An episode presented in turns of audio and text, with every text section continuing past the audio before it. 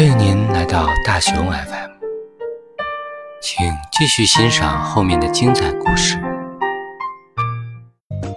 嘿，朋友们，今天我邀请了燕子归来同学和我一起聊一下中国电影，对中国科幻电影。你这个专辑是主要想做科幻方面的是吗？科幻、科普这些的。嗯，走这叫啥？已经走上这条路了。你不能本来这个东西就挺费精气神的，你不能不能够说断就断呀。哦，那下面做什么呀？你因为我就是刚刚聊天呢，你要是单独做国内的，可能确实是素材不是特别多。你你看过那个就那个比如《三体》的那个就那个用那个《我的世界》那个做的那个动画没？看过没有？在 B 在 B 站上的。嗯，三三体现在有很多很多那个预告片啥的，完了之后呢，弄得我现在也不知道到底哪个到底是讲讲述三体，包括说现在马上要上一个三体的一个电影吧，还是电视剧，说的就是是以三体的里边的一些剧情，完了之后情景去去讲的一个故事。完了之后呢，我看了一下，啊，你看啊，我我打开，是那天我跟你说的那个电视剧的那个预告片吗？嗯，好像是吧，我看那个张鲁一他们是吗？嗯，演员冯绍冯绍峰、张出镜、吴刚。哎，不对，这是电影吧？哦哦哦，你说这个这个这个《我的世界》这个《三体》叫《我的三体之张北海传》。对，你可以看看这个，他是拿那个那个这个最早的是那个就是那个《我的世界》，你知道有这么一个游戏吧？那个知道知道知道，就是那个跟那个像素游戏。这个《我的世界》的三体，它一共做了三个，好像是。嗯，头一个是我的世界之三体，然后第二部是我的我的世界三体之逻辑传，第三部是我的世界三体之张北海传。一开始应该就是说 MC 的那个玩家，同时也是三体的爱好者，他们用那个 MC 的那个就游戏里那个平台那个模块来制作的。开始都比较粗糙，明显就是在游戏里面做的方块人。后面应该是，嗯，做的不错，开始拉到投资了。他们后面其实应该他已经不是用这个 MC 这个来做了，但是他保留了当时 MC 的那个特色，就是方块人的那个形象。哎，说到这儿，我想起你刚刚说的那个电影了，冯绍峰和张静初，对，是是张静初。这电影估计不会上了，当时。其实二零一六年他就拍完了，但是后来当时官方的说辞是说，因为后期特效等原因，就是无限制搁无限期搁置。但是听我听，嗯，也是我我也是听人小道消息说，说应该是有体制内的大佬是《三体》的粉丝，他们去看了这个，就他的已经拍出来的这个成片吧，嗯，不太满意，特效也不满意。演员的表演也不满意，所以这片儿估计就给就放在那儿了，可能不会再上了。目前好像还有一部是在美国，就到那个电视台叫什么来着？叫 Netflix 哦，就是纳菲，咱们汉语翻译叫纳菲，就是那个《权力的游戏》的那个制作的那个电视台，它。今年的时候不是说已经也在拍这个《山体》的吗？呃，但是这个他的演员一公布，因为毕竟是西方，他他他摆的这个改编权，他们基本我一看的演员表，基本都是西方面孔，有个别的华裔。且不说这个剧情会改成什么样吧，但是这个人物我就啊哟，我的罗辑，我的张北海，我的叶文洁。实在没法接受 这种西方面孔，包括这种西化的华裔来演这个剧情。哎，你接着说你那个专辑的问题，你当时说专辑接着准备聊什么了？说那个拍的不好的那个《只在流浪地球》之后，是给中国科幻片又给呃拉了个后腿的那个片子是什么来着？《上海堡垒》。哦，上海上海堡垒不是江南写的吗？是江南吗？不是，就科幻的感觉不到位。对他本来原原作品本身，他可能就都不是侧重于科幻，他就是搭搭了一个科幻的背景，其实是。呃，真的，我我的第一想法是什么？我可能会去讲《阿凡达》。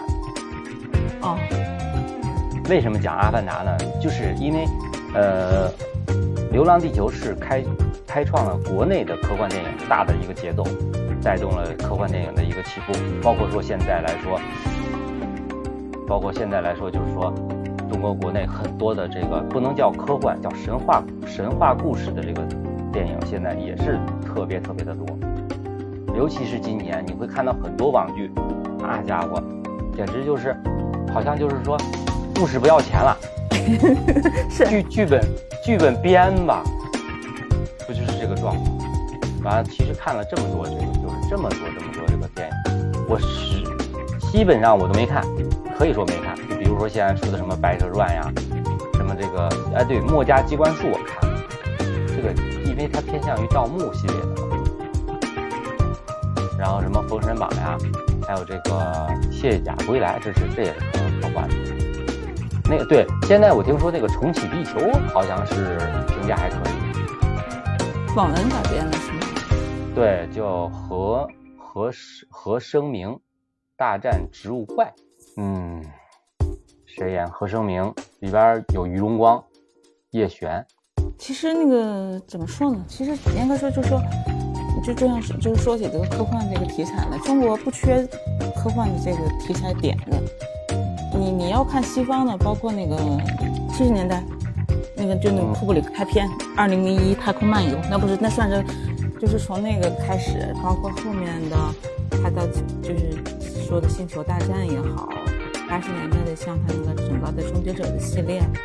到两千年以后，因为他这个技术水平上来以后，这一系列的那个科幻片儿，《骇客帝国》呀干什么？其实我觉得他们作品里面基本上是，嗯，科幻片两个两个要素吧，一个就是，嗯，有从小科幻小说改编的，有一些是就是他自己导演编剧原创的。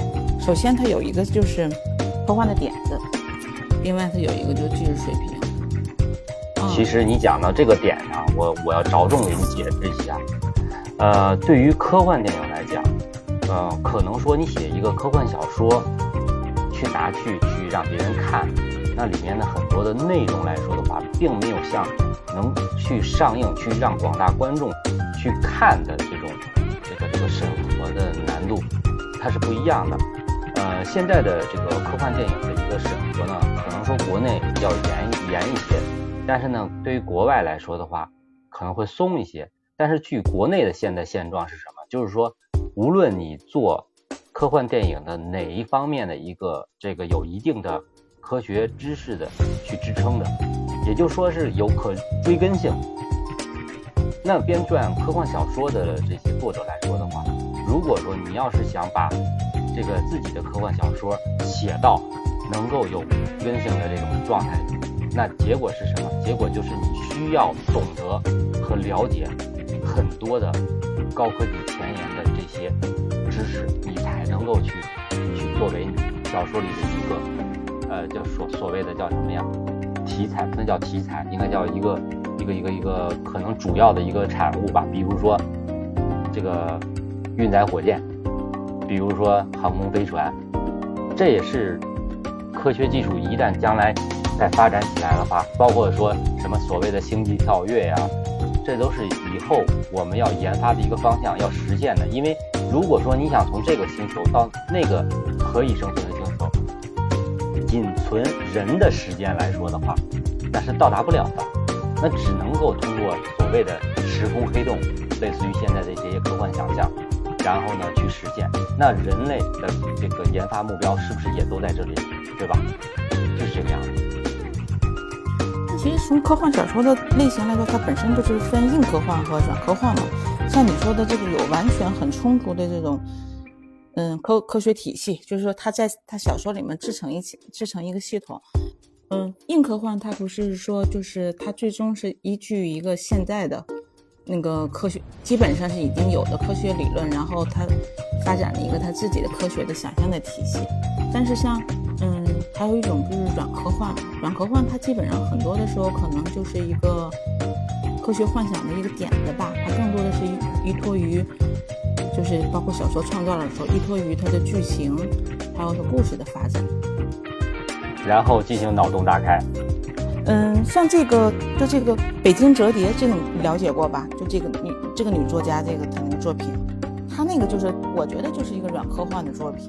她就是说在她的故事里面，这个理论是成立的，但是它没有什么，实际上没有什么特别充足的那种，像刘慈欣写的这个，嗯，《三体》也好，它的《球状闪电》也好，那么有那么多硬科学来支撑的。对于咱们国产的这个科幻电影来说的话，现在审核确实就是这么严，也是也是蹩蹩脚于咱们现在的所谓的现在所有的这个科幻小说家想去做想去写，而去阻拦他们的主要的原因之一。那现在来说的话，为什么能看到很多的这个国外的大片儿，呃，或者或者说是所谓的国外的这个这个所谓的神话故事，都拍出来的那么好的效果，完了之后呢，故事还比较离奇。其实，一我们每一个人都有新鲜感；二是人家确实，咱不得不承认，人家做的确实是特效上面呀、故事上面呀做的确实是挺好的。那国产电影差距确实在这儿。然后呢，你说的这个所谓的软科幻这一类，其实就是相当于说，就跟咱们说国产的神话电影雷同吧，只能说是。但是你看，就像前两年那个《普罗米修斯》那一类的。它要严格来说，它也不算是，它也是偏向于软科幻那一类的。其实好多我觉得都偏向于软科幻。对，普罗米修斯不是讲的是人类的起源吗？对。那可是人类的起源是什么？有科学依据的只有进化论。但是像他这个故事那个，嗯，对，他依据的是进化论，但是严格来说，他那个想的不是，还是我感觉就是脑洞大开，导演的那种比较那个想象力放开的那种想法。嗯，对。这样，他要是说最近期拍的比较硬的，实际上是那个《星际穿越》吧？这个是，就是说高维度的，这个是说从一个科幻的理论上，他还比较有依据那样的。刚才说的这个普罗米修斯这块儿，我想再说一下啊。普罗米修斯是古希腊神话中泰坦族的一个神，这个在电影里应该说了。完了之后去创造人。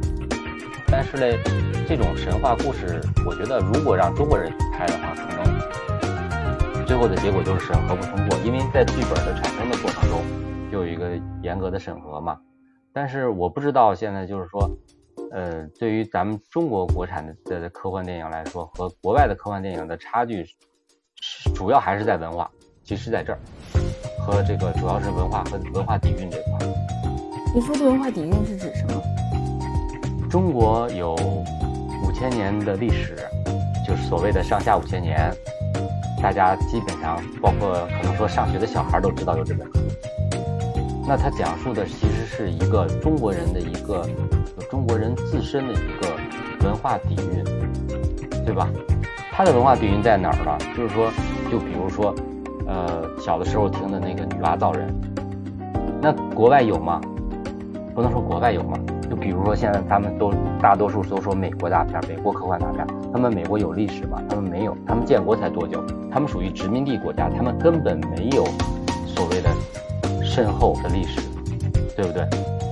那他们只能去拿这些神话故事和引用一些神话故事，去拍出来所谓的这些科幻大电影，也是追溯了其他国家的一些历史书里面找到的那些神话故事。